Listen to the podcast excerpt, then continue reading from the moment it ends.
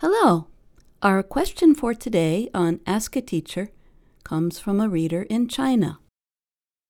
Dear VOA team, I happened to find a question that I'm confused about.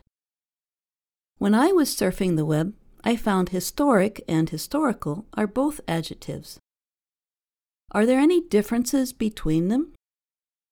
Can you explain how to use them? Thanks. Best regards, Albert, China. Dear Albert, this is an interesting question. The differences between these two words have grown over the years, not based on their grammatical form, but on how people have used them. So let's start by taking a look at what the Merriam Webster Online Dictionary says about the ways people use the words. The word historic is used for important and famous events in history. Here are two examples of that use. The weather reporter warned of a big storm coming that will be of historic proportions. Will you come to Washington, D.C. and be part of this historic event? In these two examples, we see historic used for a storm and for a gathering. The word historic might also appear when people talk about sports. You can also see the word used to describe places. In the United States, we have an organization that has information on important places, for example, the home of a former president. Here is a statement using that phrase, historic places.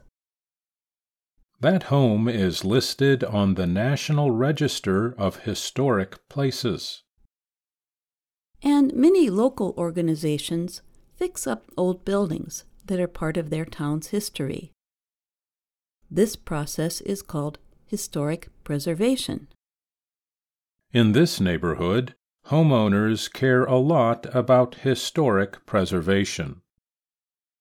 Moving on to the word historical, we find it used to describe history, as in the historical record. It appears more often than the word historic, and also appears with words like perspective, literature, and analysis. Here are some examples. Historical evidence suggests wolves are both man's best friend and his worst enemy. Isabel Allende wrote many works of historical fiction. To sum up, if the thing itself is important or famous, you would probably use historic with it. If the thing you're talking about relates to history, something real in the past, use the word historical. I hope this clarifies the use of these two words for you, Albert. And that's Ask a Teacher for this week. Do you have a question for the teacher? Write to us at learningenglish at voanews.com. I'm Jill Robbins.